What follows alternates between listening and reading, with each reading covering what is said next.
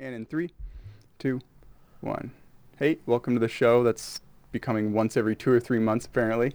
Uh, I got with me here Charles, a longtime family friend. You Hi. Wanna, yeah, take a minute, introduce yourself, kind of how you describe where you are and who you are, what you enjoy doing in life. Okay, I'm Charles, and I am 54 years old, and kind of feeling it Yeah? a little bit. Big hunter guy, right? Yeah, yeah, I'm, I'm really into hunting, and um, I'm also kind of, uh, I guess I'm disabled, so I don't have a regular job anymore. Yeah, what's the background for other people, the story of how that became? You were a crane operator. Yeah, I was a crane operator till about a year and a half ago, and um, I started having these strange uh, cognitive issues. Thank you. Making a little noise. and um, I uh, was having a real hard time thinking, and then I started having these weird episodes where it was like one minute I was fine, and then the next minute it's like I'd had five shots tequila. Wow. So Freebie.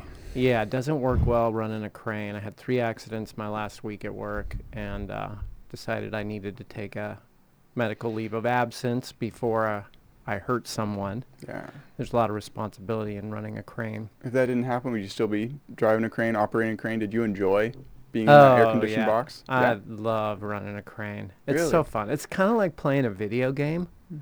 It takes a lot of concentration, but then there's also, uh, you know, a certain amount of math that's involved too. So it, it really practicing at the sand pit, like the little kiddie sand pit where they have those uh, the cranes that you can operate. Have you ever seen those?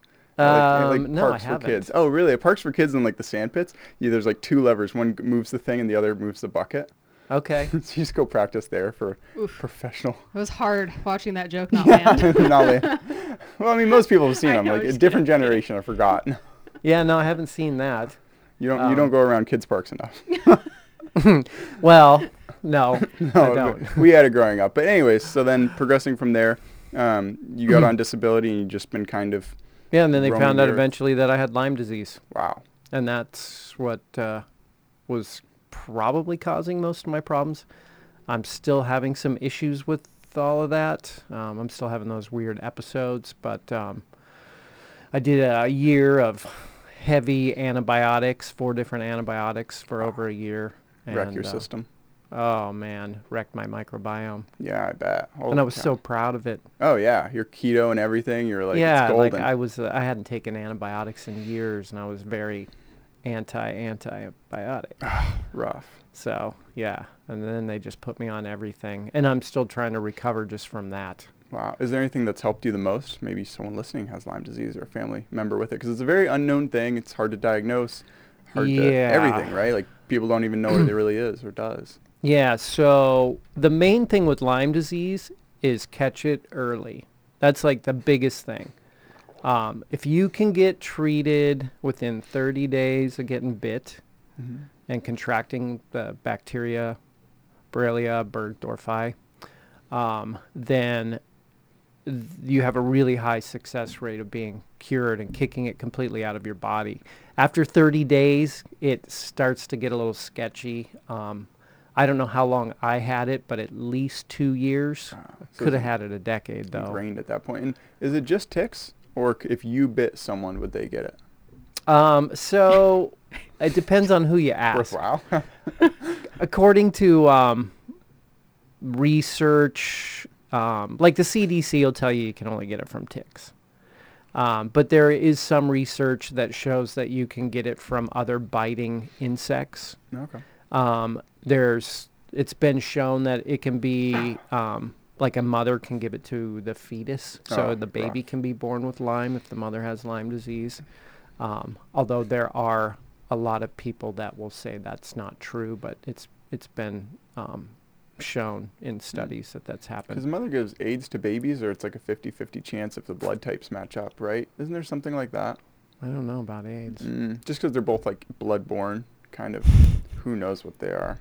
It's been a long time since I've learned anything about the human body and anatomy. Yeah.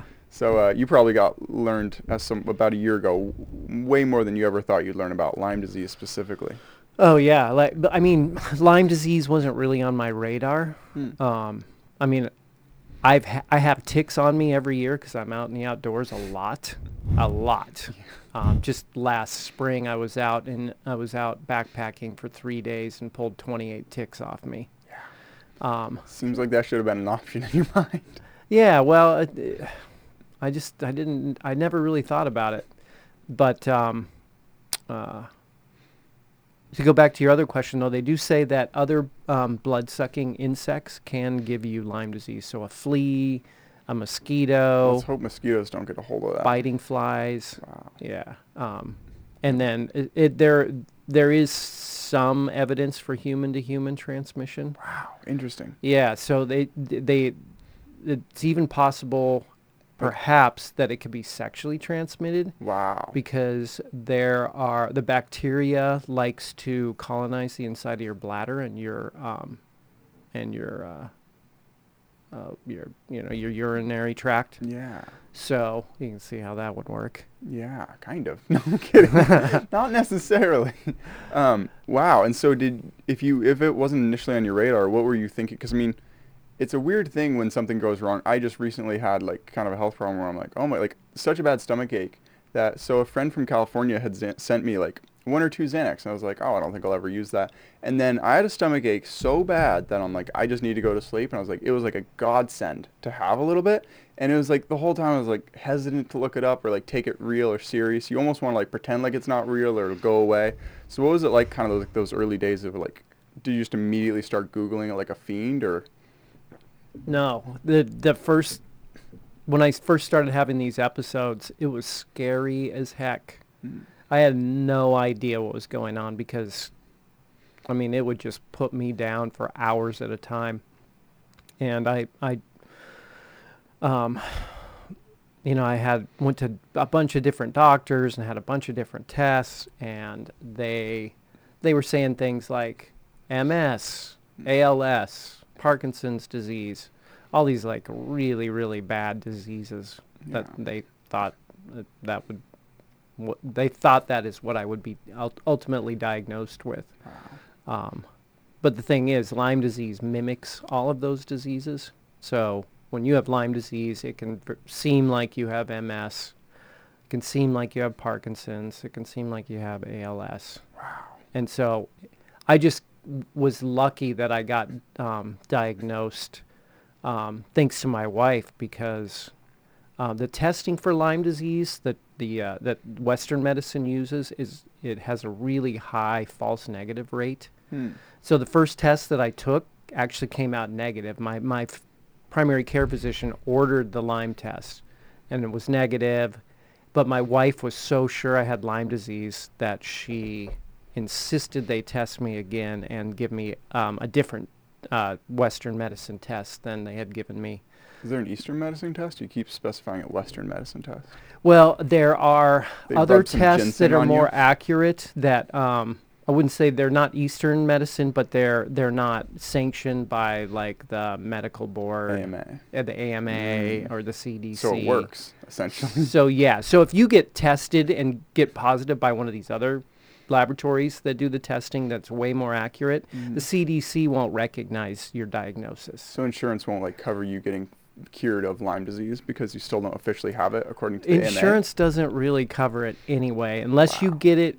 Like if you get it, like I said, in the first 30 days they catch it, Yeah. then you can get your, you know, your physician care paid for, your medicines paid for. But in my case, uh, none of my stuff was covered. wow. Insurance hearing it sounds like we're gonna have to pay out a lot. It'd be way more nicer if we just didn't. I mean, it seems like they don't pay anything. I mean, we moved away from OHP when we got jobs, and we are like, "Holy shit! OHP is like the best insurance you can have." Yes, right. Holy cow! Yeah, I'm on OHP now because I haven't worked in over a year and a half. So you didn't at the beginning of it, and that's like the bad like. Yeah, the I had insurance you paid really, for I had really bad work insurance too. It was it was awful. It, I spent so much money in the beginning, um, and I'm still spending a lot of money now. Um, I would say, you know, probably four to five hundred dollars a month you- on supplements Wow. and some prescriptions, just trying to get healed from the damage. that the Lyme disease did. Yeah. Do you have thoughts on like I'm sure at night you just get mad at healthcare of like how you'd reform the healthcare system or like with changes you'd be like that should be made to healthcare. I mean, there's some that just seem super obvious. Um, you mean where it is where Lyme disease is concerned, or Just just the whole in thing. general? Like you you've been kind of entrenched in medical care for sounds like a year. You must have a lot of thoughts and opinions on like why do they do it this way? Definitely. Um, you know, it's such a comp. That's a really complicated subject. It's so deep. Um, but I would say, like, it would be nice if you could walk in and know how much whatever you're going to do is going to cost you. Big time. Shop around at different pieces. Yes. Yeah. Yeah. That's massive. I mean, Yeah. it's weird that that's the one of the only like services that you, like, you different land, uh, you know, people who uh, cut up stuff in your yard, you can do them, but you just can't do a doctor. It's like, Yeah. It's like one of the only things that you can't get an estimate yeah, or weird. even. That's a good start because it's not really political. This seems like a no-brainer. You know, it's not like oh, like straight to single-payer healthcare or anything like that, or like, Right. everyone should be completely on their own. It's like it's just pretty obvious. It's like hey, you should be able to shop around and know what you're going to expend if you want to get this.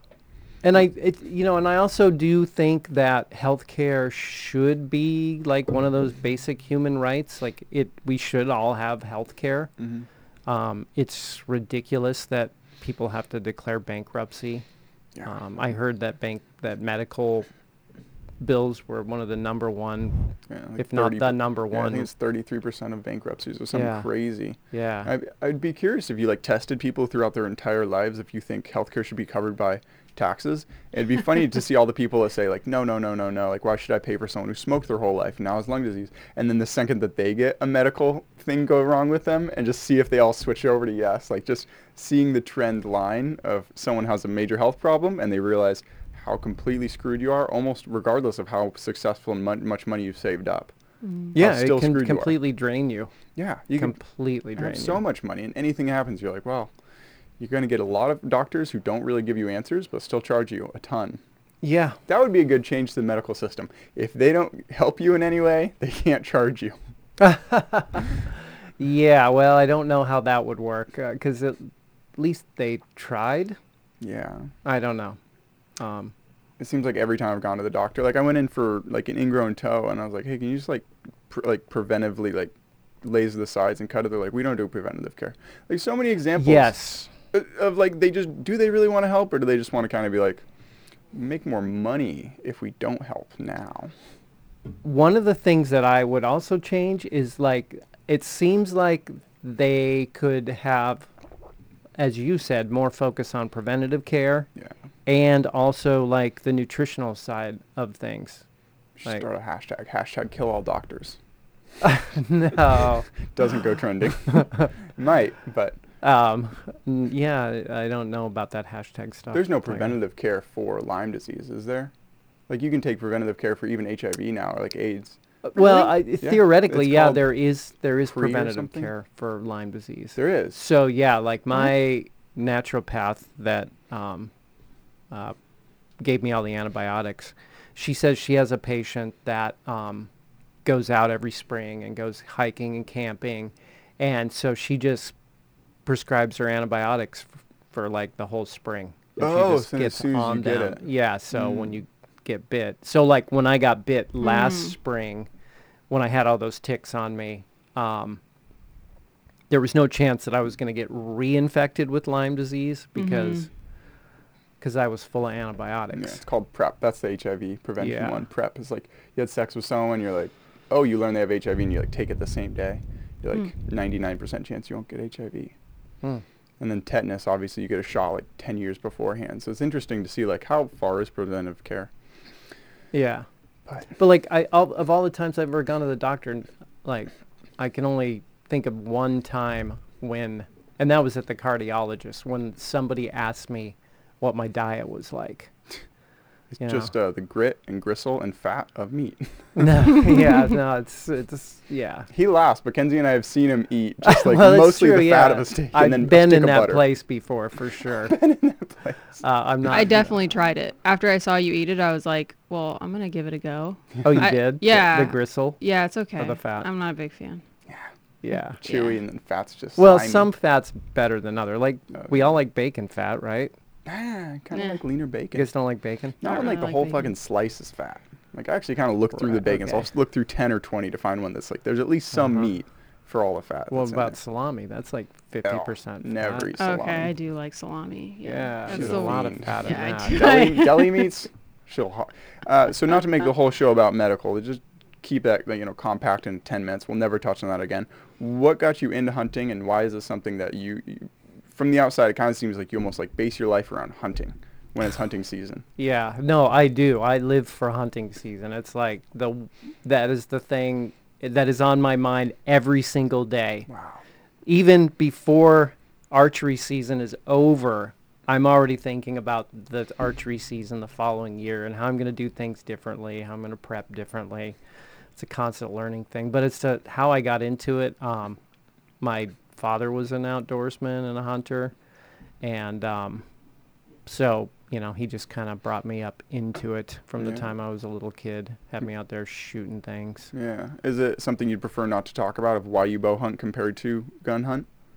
No, I'll talk about it. Cool. I don't Th- care. Yeah. Uh, if you had the option to do either, would you stay with bow hunting or would you go sh- uh, shooting guns? I, w- I would do both, Nice. but I can't because I'm a felon. Yeah. Yeah, I, I was. Uh, something that's legal and you can buy two blocks away. here. yeah, I was arrested for growing pot back in 2009, back when it was just kind of everything was changing. Yeah. Like my attorney said, I was like one of the last people to get a big sentence. that must have been great to hear. Yeah, well, uh, You yeah. were like, oh, great. And they, thank God it didn't happen one year later. Well, exactly. If it had, I maybe I wouldn't have had to go to prison for two years for it. Is there anything that can get expunged now that it is legal? I mean, like, it seems like as soon as the law changes, they should look at everyone who got screwed over before that and been like, well, they were just ahead of their time. Well, they should definitely, but the problem is, um, m- mine is a federal felony. So oh, it's not federally. So if it's federally legal, that might happen then?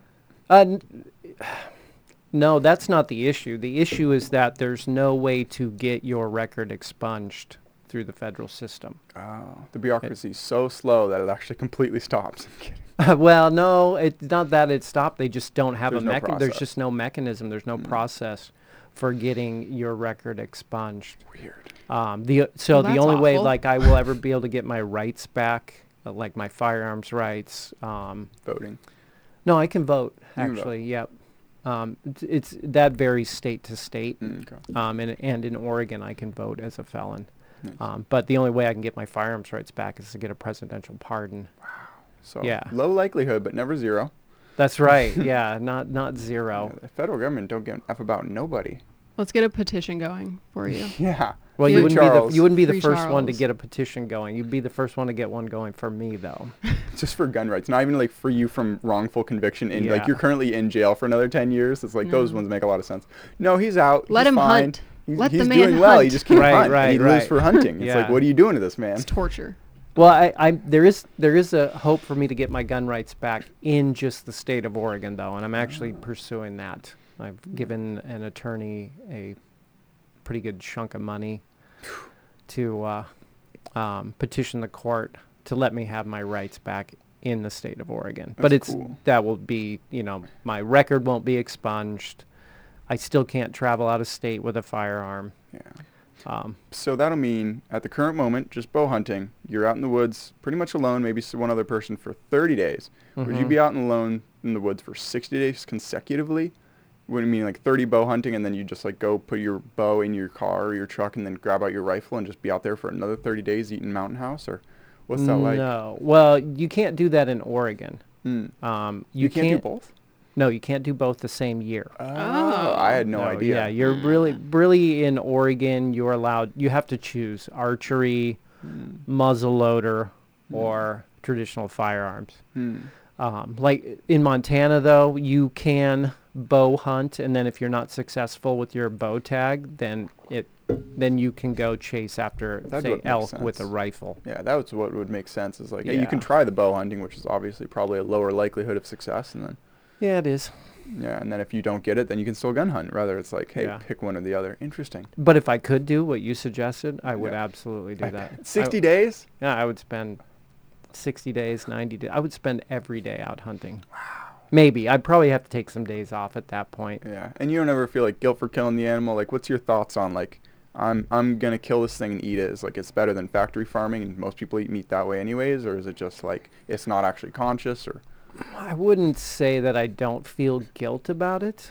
Um, I I always feel a little remorse when I kill an animal. killing Um, something eight times your size Yeah. by weight? I mean, it's it's a very for me it's a very emotional thing to take the life of another um, living creature. Yeah.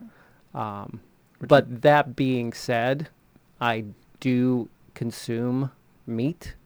Yeah. And if I'm going to consume meat, I would prefer the bulk of it I take full responsibility for. Ethical. And Um, that's happened how many times? How many elk have you got in your life? So far? um, I believe l- this last year was number 18. Wow. Yeah. It's quite a few elk. You have Yeah, all their antlers or anything, or like any sort of uh, memorial? Or Yeah, I have an remem- altar. You have an altar? No, I Yeah. don't. It's in your bathroom. You just sit there It's and take a shit, and you just look at all the dead elk. No, it's um, but I do have a pretty big pile of antlers, I bet. and there's you know there's a bunch of them laying around the yard and some in the Your wife. garage. God damn it! Please don't get another one this year. I'm not allowed to have them in the house.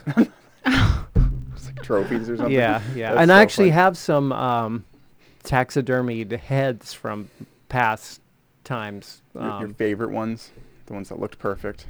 Um, no, they and actually I don't even have a taxidermied elk. I have a a stone sheep, a mountain goat. Do you could hunt any animal that you've hunted? Like, what's your favorite one that you have hunted? Is elk your favorite? Is that the easiest one to get tags for?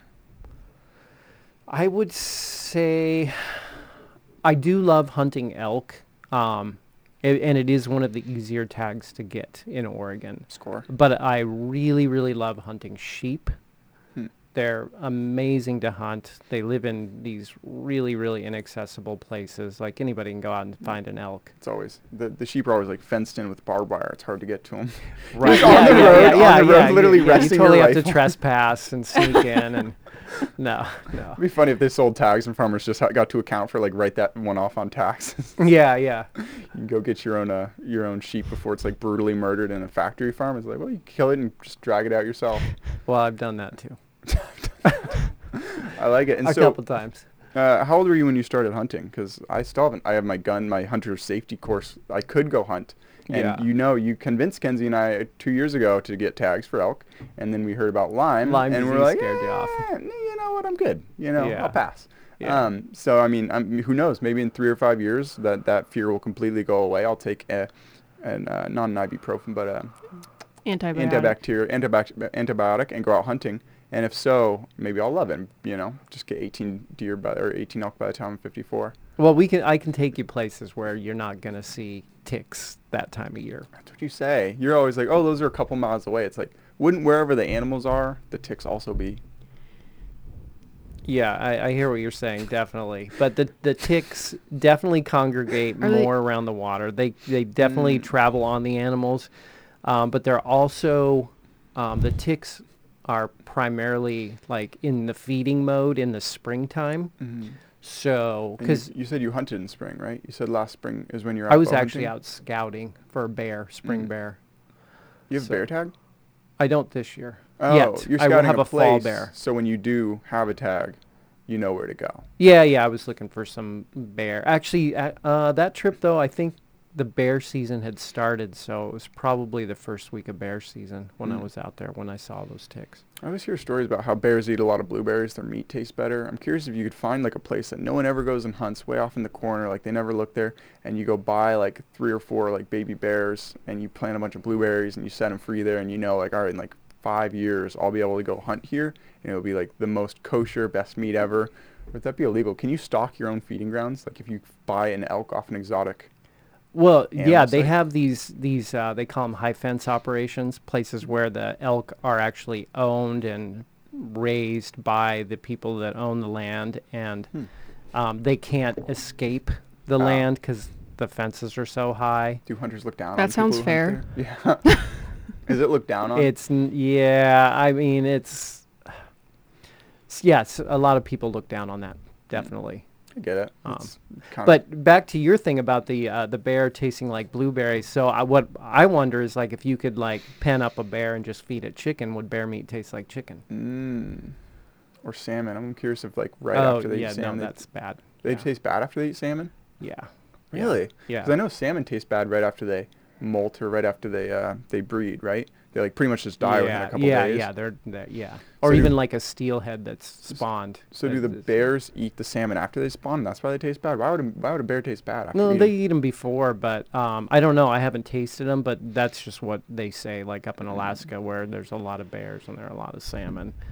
People don't like to eat bears that have been feeding on salmon. Yeah, I want to hear one thing straight from you because I had a misunderstanding my entire life. We went to a burger joint down the road, food truck, and the guy said, "Oh yeah, I go hunt elk, so you know I make um, veal or not veal, but uh, Elk burger. elk burgers for like friends and family and stuff." And he's like, "I can maybe make you one," but he's like, "Be warned, it's gamey," as in it was a good thing. And I always thought gamey meant chewy, and he's like, "No, gamey's a taste that is a good thing for an animal to have." And I always thought like if something was too gamey, you jerky it. Or like you know you'd go a different direction with it. What is gamey meat? What causes it? And do you look for it or do you hate it? Um, yeah. So gamey meat, I don't really like gamey meat. Um, you know, all all wild game is going to taste different than say like a a beef or you know like a w- wild pig will taste somewhat different than domestic pig. What's the difference?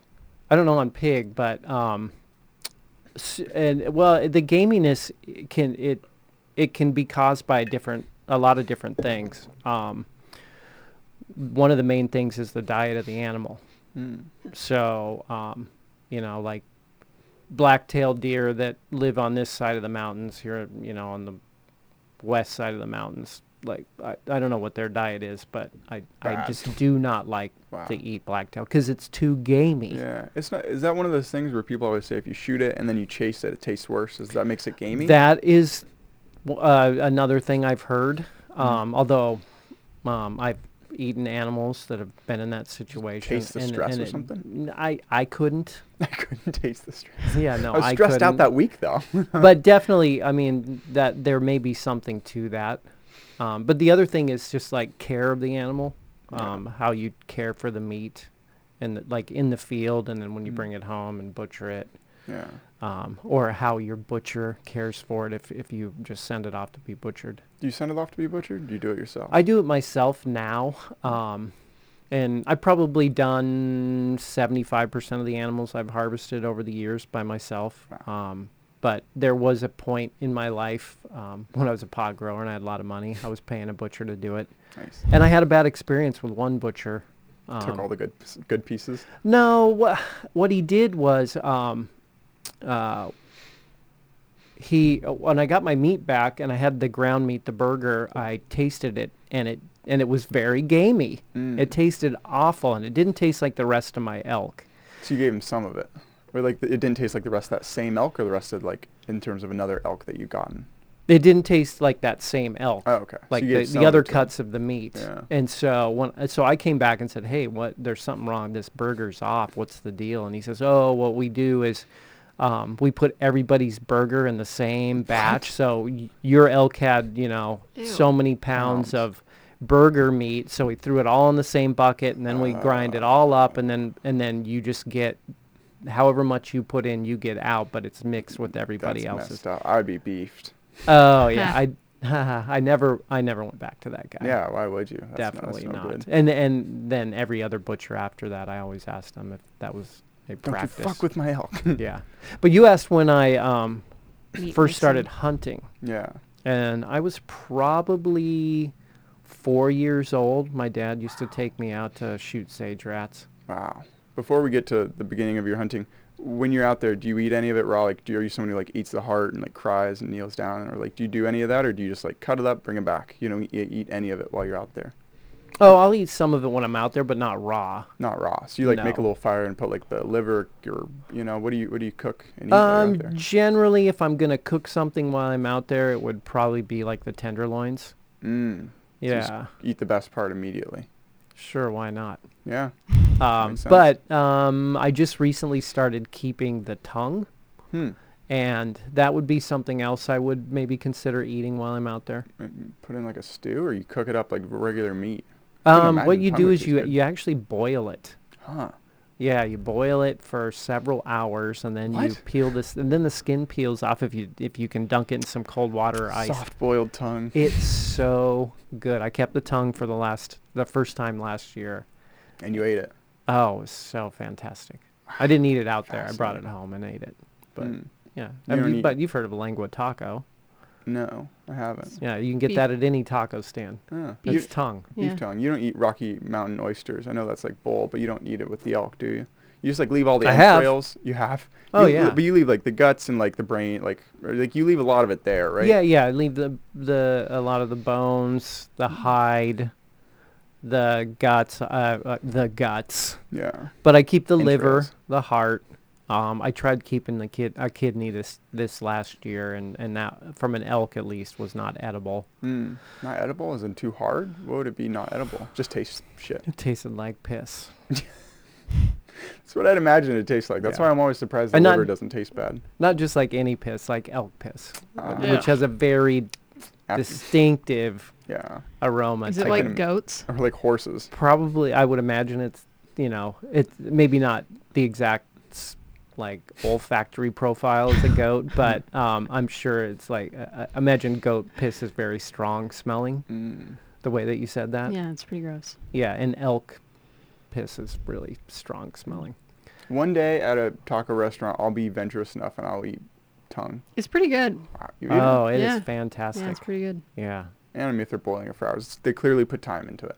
So yeah, you were four and you're killing little rats and stuff, and then you're just like, I just love Sage rats. killing stuff. What is there? Is sage rat What's just a rat? Sage rat? Sage rat is um oh, they actually have another name, but that's what we call them out on the east side of the mountains. Um, they are a type of ground squirrel. It's not So- shrew. Shrew isn't the other name for it. is No, it? no, Mm. shrew's not a squirrel anyway. There's just some level of word association. Yeah. I was like, I'll throw it out there.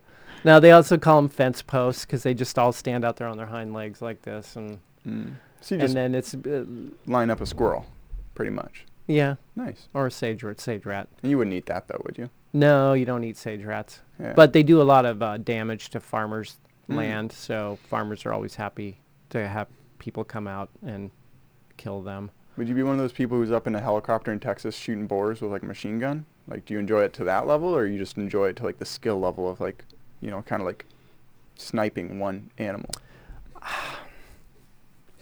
Yeah, I, I don't know. I, I would maybe try that. Because it'd be good for it's like you. It's not something you feel guilty about. Like those boars are invasive. they they are the invasive, definitely. Yeah, and and I guess uh, I could maybe find some way to justify it that way. Um, but no, I'm. I'm not like I when I was a kid, when I was young, and my dad was bringing me up. Like my dad's theory was like, if it moves, kill it. Yeah. Whether it's legal to kill it or not doesn't matter. You Mm. just shoot everything that you can. Probably started liking that because he was like, nice reward and praise for doing it. And you're like, oh, Totally, totally. And then he was, you know, like, oh, w- you know, have you ever killed one of those kinds of birds? No. Well, then you should try and kill one. And Bald eagle. yeah, no, I never killed a bald eagle. Um, just says that one day. It's like that's like a federal crime. it is totally a federal crime. It, actually, that was the one thing that my dad discouraged me from killing were birds of prey. Oh, which is good. kind of odd because um 'cause he encouraged me to kill every other thing that was against the law to kill, Hmm. um, and as many of them as I could.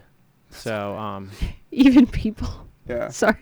Well, I mean, it, it worked out. Uh, you know, you turned out to be pretty decent, so it's not too bad of a way to raise a kid. Is give him a gun at four. Isn't like something like 10% of deaths in a household from a toddler with a gun though?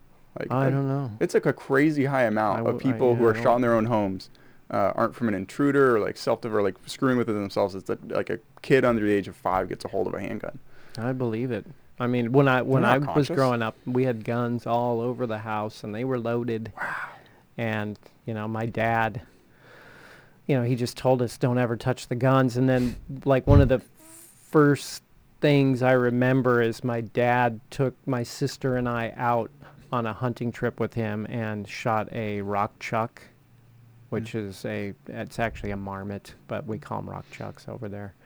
And over there um, Bend. and he shot it with the 22 250 and it pretty much like turned it inside out and he you know, brought it o- brought us over to look at it, and he said, "This is what happens if you play with guns. This is like what will happen." Yeah. I was just about to to ask how you you. impress upon a kid how Yeah, important uh, yeah. don't touch this because you say oh oh don't like do drugs like don't smoke weed and then you know the kid tries and it's like is everything I've been told a lie but it's like with a gun you have to be like no this is different Yeah, well, there was two things. Like I had no desire whatsoever to really play with guns because number one, my dad was like, "Yeah, if you play with guns, what you see there with that rock chuck, that's what's going to happen to your sister." yeah But the other thing was, anytime I wanted to play with a gun, I could just ask, and my dad would like show me how to, sh- you know, we could we could go out shooting all the time, and if we weren't going out shooting, you know, he'd show me how to take apart a gun and clean it, or and it wasn't you know, until let later me in life that you did play with a gun right? In a car with a friend? Yeah, yeah. I- is that a story you tell? Because that was one of the stories that I'm like wow that would be a brutal thing to be driving Uh, yeah. I mean, I, I I'm I'm an open book, so Right. yeah. I'll set the talk- stage Yeah, I'll talk. Uh, so I used to carry. Con- I had a concealed handgun permit in Oregon, so I always had handguns around in the car. And um, I was in Southern Oregon, and it was my mother's birthday, and we were all meeting down there uh, because that's where my mom's mom lives. We have some family down there, so we were celebrating her birthday down there. I was with my girlfriend, and we had gone on a pretty vigorous mountain bike ride. It was a hard one, and um, and then when we got to the bottom, we smoked a joint. So I was breaking a bunch of cardinal rules. Um, I was high. I was driving, um, playing with guns while we were driving. High. Uh, yeah not the best mix but I, I used to I used to carry this um, uh, Smith and Wesson Model 38, and um, my brother-in-law he wanted to he was looking for a, a concealed carry gun, and so he wanted to he wanted to know what it would be like to carry the Smith and Wesson Model 38. So um, he asked me if he could borrow mine for a couple of weeks to carry it, and I said yes, as long as you give me something to replace it with, because that is the gun that I keep in my truck. okay.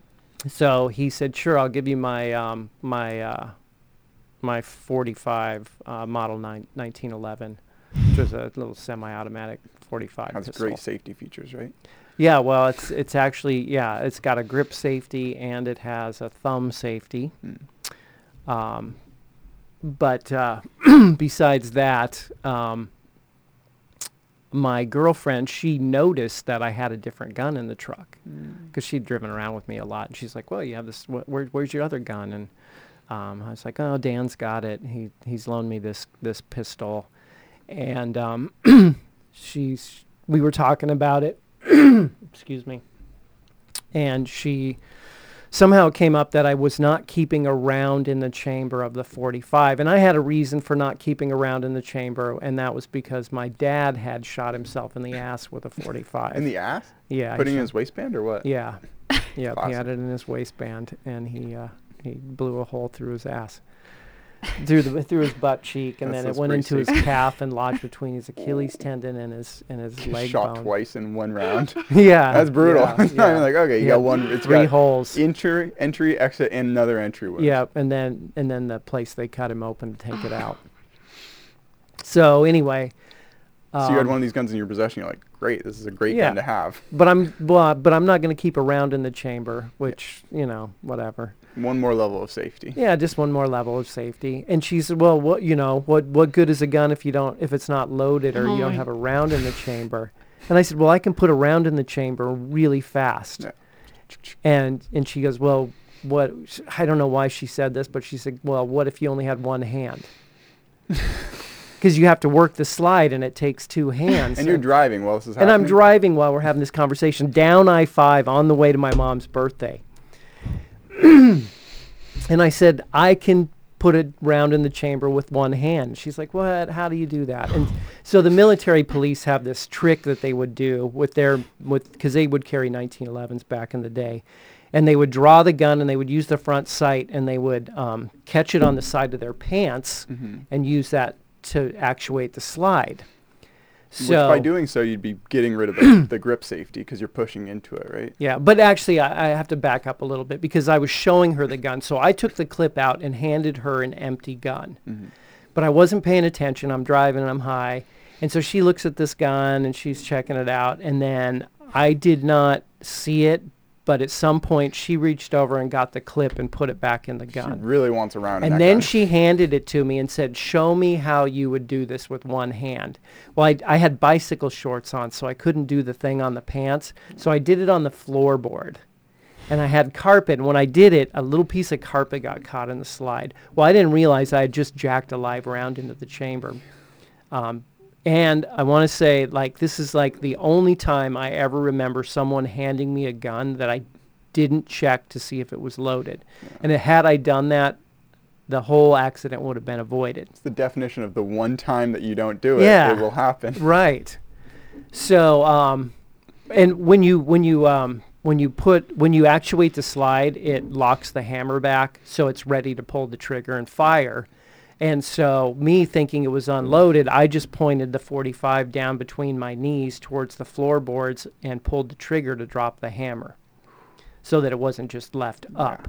Rational. and um, the gun went off. The round went into my steering wheel and ricocheted off the steel part of my steering wheel and went into my leg just above my knee, hit my um, femur, tracked down the femur, and as soon as it hit uh, the knee joint, it slid right into the joint. I, it must have had some kind of weird side velocity because it actually slid down the bone and then into the joint and lodged in the middle of my knee joint. So not too bad. A quick in out through. Kidding. No, it didn't go through. It the stayed exact in. worst. Like, Yeah, it's everything that it possibly could. yeah. And, And you're driving 60. Wait, was it your left or right? No, So is actually, when this happened, we weren't driving. We had pulled off because we missed Ah. because we were did, we were playing with the gun and we're high, so we missed the exit to go to my mom's birthday. Okay. So we were actually on this overpass when this happened, and we were stopped at the overpass and in a line of traffic, and I shoot myself in the leg, and um, and uh, just Cammy just she started screaming, just nonstop screaming. Very helpful. Yeah. Yeah, and I'm looking at my leg, and there's a big hole in the side of it, and I thought for sure that I'd, you know, shot through the bone. Um, and so I said, Cammy, I've shot myself in the leg. I need you to calm down. There's a there's a gas station about a half a mile ahead. We got to get there. Um, I cannot can't- move my leg, so I'm going to work the clutch with my right leg, and you're going to work the throttle, the, the accelerator pedal with Yeah. your left leg and we're going to drive down to that gas station and call an ambulance. You didn't call, uh, you know, bring out your inner Pulp Fiction and say, we're going to be like the Fonzies. Bitch, we're going to be cool. I didn't. No, I, I don't recall saying that. I may have. Probably a blur. If I think anything- it, this was actually before Pulp Fiction, though. Oh, that existed? Yeah. in my lifetime. yeah, that's right. um, so that's nutty. And then so you, was it just hazy, or like you go to the, the gas station, then you go to a hospital? And no, it wasn't hazy at all. Um, no, we yeah we made it. We killed the car the first try, and then we got it going. We drove down, pulled in, stopped. She went in, used their phone. you were in shock, so you weren't in pain, or were you just I wasn't really in shock at that point. It it didn't hurt as much as I would have expected. Like if if I was to like hit you on the side of the leg as hard as I could with my open hand, just slap it, that's what it felt like. Yeah, Yeah. the body isn't probably like used to feeling that in any sort of like way that would help benefit you. It probably just doesn't know how to recognize it.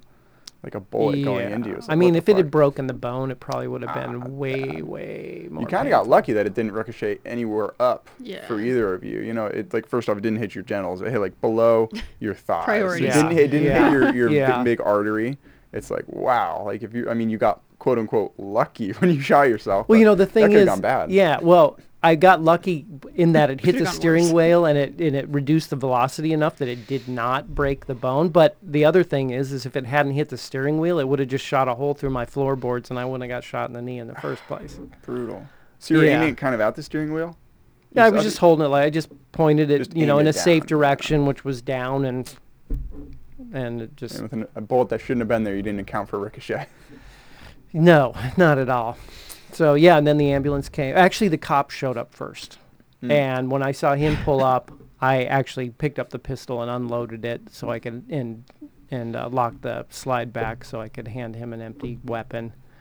And um, Nothing cops love more than people holding guns around them. I would just like set it somewhere. I actually did just set it on the Okay, seat. nice, when yeah. he when he came up, I told him that there the, where it was sitting. So he, then he took it, and uh, we I got it back a couple weeks uh, after that. But yeah, I went to the hospital, and it turned out my uncle was the uh, head of the ER Wow. w- department where I went in, and so he was there, and um, I uh, eventually got in. They had to operate to take the bullet out, and I spent uh, I don't know two or three nights in the hospital.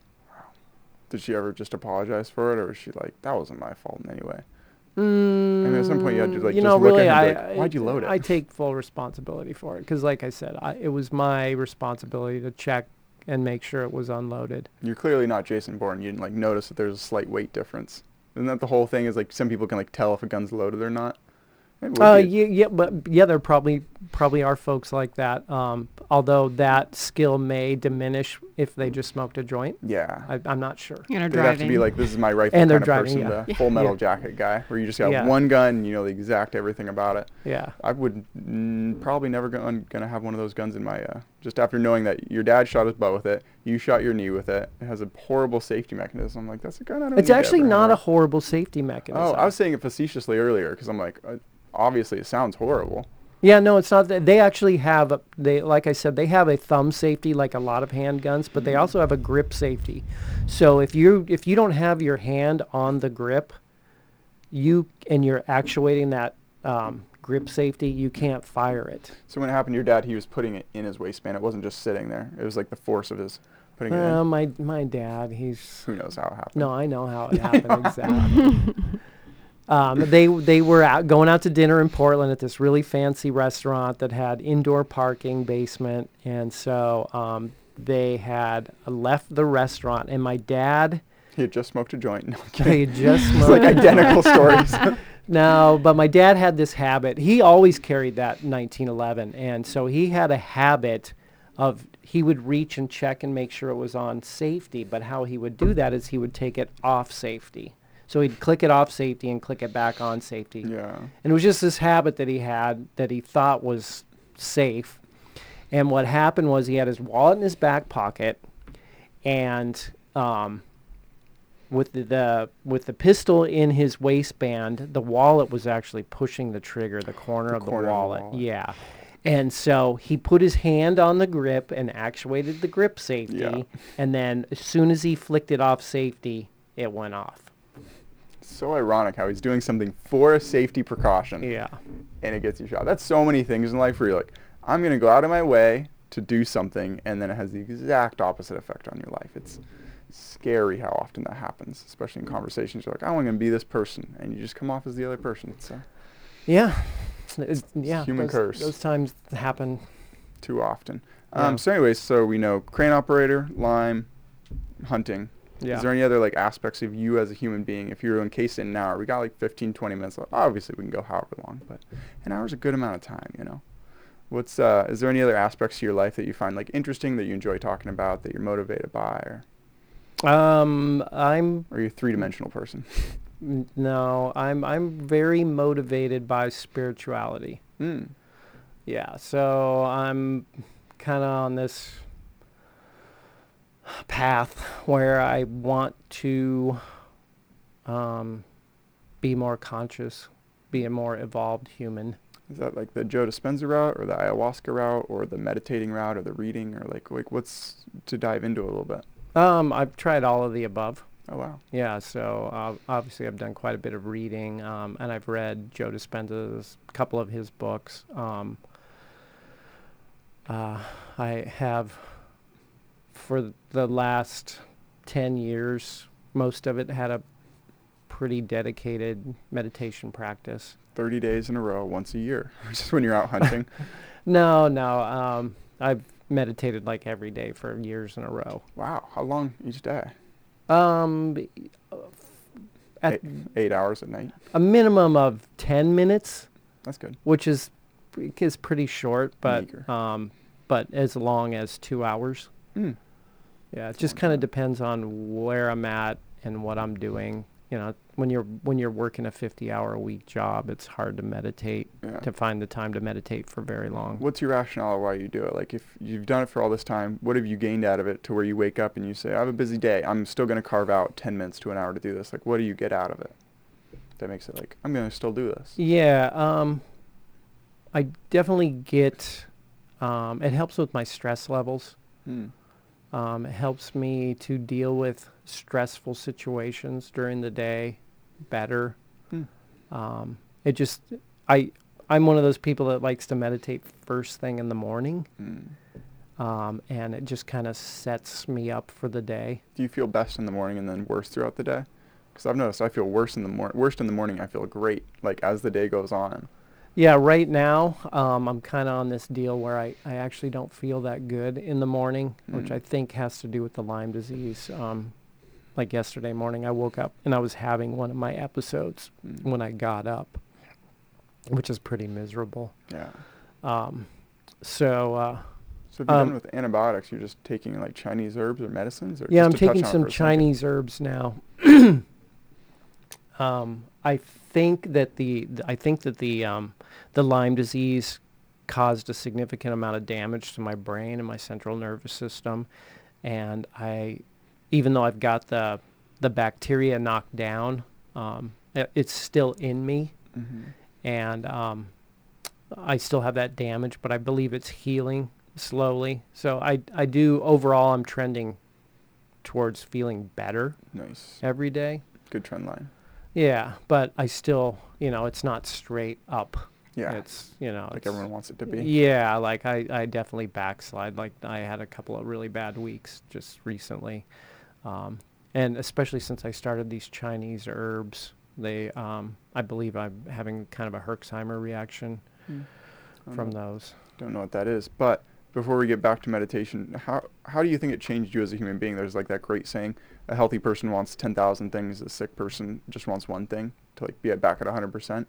Like, have you known? Especially that's like when someone's sick, even for a day. Like I had this the horrible, horrible stomach ache for like six hours, and I was like, I couldn't think of a single other thing than laying on one side, laying on the other. It was like just anything. I was drinking apple cider vinegar, like anything. Like, please make this go away. Yeah. But like over the course of years, obviously you can't have one singular thought. Like how how do you think having something that's maybe blocked meditation, like just in the flow of life, or like how has it changed you? when you say something that's blocked, it, you mean the Lyme disease Um, or the illness or? blocking you get in the flow state of this, and then you get taken out because of pain. Like like when I was younger and I had really bad back pain, I was like, nice, I'm really enjoying this, like watching this movie. Right. And then I was okay, like, ow, I have yeah, pain. yeah. It's like like takes you, yeah, it blocks you from enjoying, you know, Well, certain things. I am at this point in my spiritual path where I am finding that everything can be a lesson or a, or a, or a, or an opportunity to practice. Hmm. So even feeling sick or being in pain um, is a it's actually a great opportunity to um, you know like sit with that pain and um, you know feel into it and see what it's really kind of all about Investigate it. yeah investigate it Is this something you developed when you're in prison? It seems like you hear a lot of stories about people who are, you know, that's when i found spirituality It is. was in prison Yeah, yeah it seems like a lot of people. There's a lot of stories of people who eh, were at prison at one point in life, and now they're very spiritual. Yeah, I learned to meditate. When I went into prison, I had two goals: learn how to play the guitar, excuse me, and learn how to meditate. And I found a teacher in prison, and uh, he taught me how to meditate. And then, Not guitar though.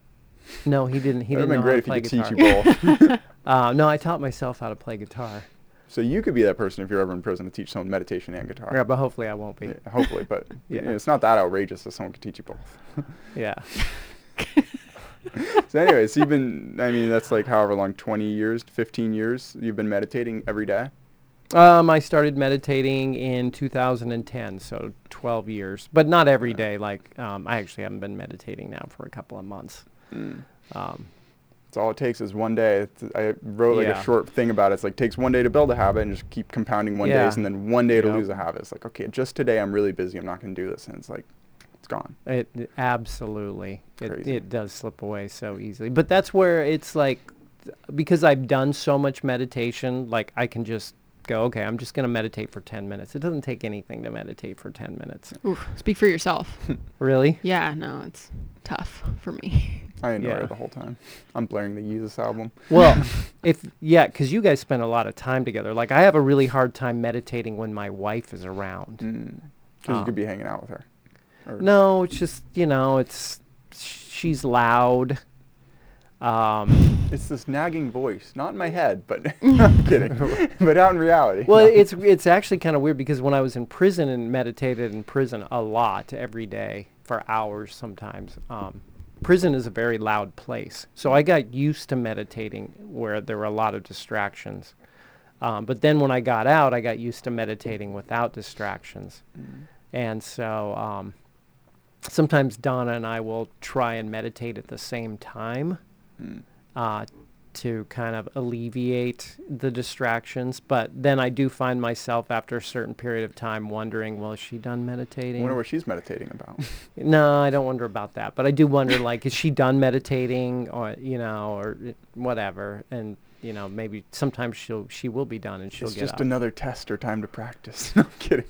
It is. Yeah, is. Uh, definitely. That's definitely a good way to live. I, I go in and out of seeing like every time you see someone you just like can't stand or hate, you're like, all right, they're here to teach me something that you Yeah. know, like like and then sometimes you go out and you're like, no, I just hate that person. I just don't want to be around like I go very in and out of that spirituality of like, yes, I understand that it's all like this woo woo and then at certain points I'm just like sometimes I'm just not there for it. But I'm I'm probably better off when I am there for it. To, to- for that said. So do you think the past couple of months of not meditating you've been worse off? Are you gonna get back into it or Oh, I'll definitely get back into it. I mean, it was on my mind yesterday morning. yeah. I was thinking about meditating. in your hammock. That's the last thing we can touch on that we got to touch on before it ends. We got another couple five minutes. What do you sleep in every night? I sleep in a hammock At your own house. everywhere. I bring a hammock with me when I travel, a hammock stand. How'd we almost forget talking about this? I know, right? Yeah, I've been sleeping in a hammock for probably two years straight now. Two years I've not slept in permanently banana shaped. like a, a curve to your body. You lay in a normal bed and your feet and your head's up a little bit. Yeah, yeah. I guess that's a hammock if you lay in it wrong. You're supposed to lay like diagonal in a hammock, right? Yeah, you'd lay in it, but you still have a little bit of that curve even when you do that. Um, but doesn't bug you? usually, Doesn't bug you that you can't roll over, that you can't cuddle someone, or that's you know, it's like the fact that you're in a hammock. And not well, the w- the one thing that it could maybe bother is like the cuddling thing. Like you can't cuddle in a ham. I mean, you you can cuddle in a hammock, but it's just not real comfortable. your bedroom's just a bed and then two hammocks on either side of it. basically. Like right when we get tired enough, then we switch over to the hammock. no, we have we we still have a bed at home, you know, that we uh, cuddle in. It'd be weird to have a house with no bed. Like you go look in their bedroom, you see a, a hammock. Like, All right, close that door. Yeah. Jen, yeah, that's uh. Well, Donna and. I, we have we each have our own rooms. Oh, that's the way to do it. Yeah, and so we each have a hammock and a bed in in our rooms. Nice. Yeah. That's as you can tell, we, we sh- our living room's our bedroom, which probably no one listening to the show knows. But we we made our living room into our bedroom. One of the bedrooms a podcast room, and then the other room's like a, you know, clothes storage, Storage. pretty much, but like a place to chill. It's like yeah. But ideally, like if we had a big enough house, we'd each have our own rooms too. There's just something to it where you can just completely be like, okay, you don't have to ask someone else what you want that room to be decorated like and stuff. You know, Yeah, yeah. It's nice to have your own room for sure. Um, you must be an only child. I'm kidding, just kidding. no. Um, but I was going to ask you, you, like you've slept in the hammock, or not slept in a hammock, but you've, I know you've gotten into hammocks a You've little dabbled. bit. I've Yeah, dabbled you've in dabbled, hammock. yeah, in the last year or so. but I couldn't sleep in it. You couldn't? I sleep on a Tempur-Pedic, and it's just two mattress pads, so it's like not like a Mhm. thousand dollar Tempur-Pedic. It's like a couple hundred dollar cheap throw together Tempur-Pedic with no pillow. I like laying like exactly flat on my back, or like exactly like there's something about being flat. Like when I had really bad back pain, I couldn't even lay on couches because it has like where the cushions come together, and that would screw with me having like even just that littlest bit. I would just lay down on the ground on sure. carpet. I was like, for some reason, I'm like exactly flat is the way I am. But I imagine a lot of people aren't like that, and they probably can enjoy it. Well, I was like that, Yeah. but then I got old. So you had back pain, Yeah, oh yeah. and then hammock got rid of back pain. Um, I have a lot of pain. So I have back pain, Knee hip pain. pain. knee pain, Left knee yeah, pain. left knee pain, and neck pain, shoulder pain though, really like, Mm. and the so that's drawing a why I bow can't I 10,000 can't times? sleep in a bed Mm. because I I it's just painful. Is I the have to roll over every 30 minutes. 'cause I Shoulder get- from from drawing a bow ten thousand times a year? No, No. no. Uh, my my left shoulder's been injured several times, several times in like mountain bike wrecks Mm. and um, working out. Happens. Well, good But- stuff. Is yeah. there any like closing thought? All right, not therapy. Thank hour. You. Yeah. hey, this is enough about you. No, um, is there any like things, closing things like if anyone's made it this far, they're obviously like interested in a couple like sage words you have to say or calls to action. People like, hey, everyone should go try hunting or anything you want to Follow you on YouTube. Yeah. You, what's, your, what's your Oh, Twitter? Yeah, yeah, do all that. Um, the main thing that I w- would say, like, if someone li- listens to this because of the Lyme disease stuff, which that doesn't seem outside the realm of possibility to me because it's when if you get Lyme disease, you're looking everywhere for help Mm. and um, just you know keep trying. You know don't give up. Uh, it's a long road um, but you can get relief from the lyme disease but it, it's very hard. Um, you basically have to decide are you going to go antibiotics or are you going to go herbs? And which uh, antibiotics work for some people herbs work for other people um, you just got to pick one decide what works best with your lifestyle try it and if it doesn't work try the other one. And um, hopefully you'll get someone to listen to your story and believe that you're sick Well, that sounds like a hashtag we can all get behind is kill all ticks. Hashtag kill all ticks. that i can There we go. Okay, I yeah, pitched it kill pretty, you know, ticks Maybe one that wouldn't work well on the show, but that, that's the uh, that's the official hashtag of the show. Hashtag kill all ticks and mosquitoes. yeah Uh, well, thank you very much. Uh, I guess I'll see you around you. town. Normally you live in Bend, but you'll be in Eugene for the summer. that's right Good stuff. All right. Take care, everybody.